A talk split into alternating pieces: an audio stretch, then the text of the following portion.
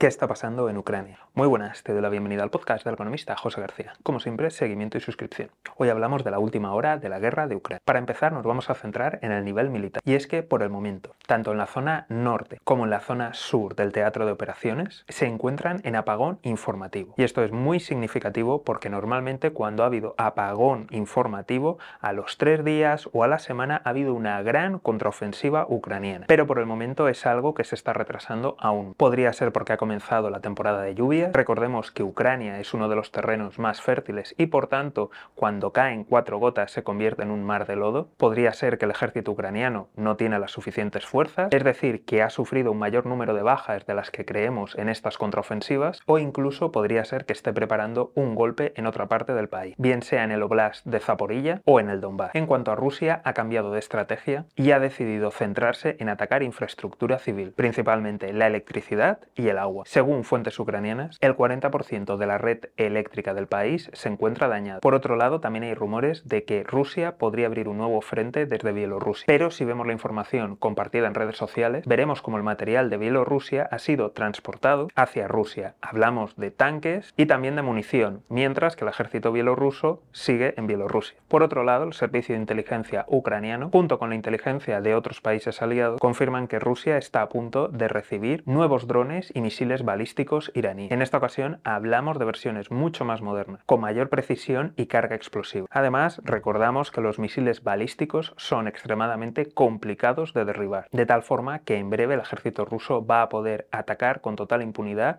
todo el territorio ucraniano. En cuanto al terreno económico, Ucrania disfruta de una moratoria de la deuda, pero el paro sigue aumentando y las condiciones de vida de la población se empeoran. En Rusia ha habido un éxodo masivo debido a la movilización, movilización parcial o como queréis llamar. Y es que no solamente han huido los hombres, sino que muchos han huido con sus esposas, con sus novias, de tal forma que ha habido centros educativos que han tenido que cerrar porque no tenían profesores ni profesores. Por otro lado, la información económica que publica Rusia ha sufrido un cerrojazo desde hace meses, lo cual indica la catastrófica situación de la economía. Recordemos que los datos publicados por Rusia durante la primera mitad del año eran extremadamente negativos e incluso desastrosos. Si a esto añadimos que hay estudios independientes que indican que la realidad de esas cifras era mucho peor de la publicada, por cierto, esto lo han hecho contrastando la contraparte. Me refiero, si Rusia dice que ha vendido algo, se revisa al país que lo ha comprado sus cifras oficiales. Y si ha vendido algo, se revisan las cifras de compra de ese otro país. Pues estos informes indican que la caída del PIB ha sido mucho mayor de lo que dicen las cifras. Así que si unimos, el colchón económico empieza a reducirse, los stocks en las empresas se acaban y por si fuera poco llamas a filas a un millón o a 300.000 hombres, la situación económica dentro de Rusia tiene que ser extremadamente dura. Y todo esto en un contexto de desaceleración mundial y de reducción en los precios, tanto del gas como del petróleo, fuentes de divisas fundamentales para el régimen de Putin.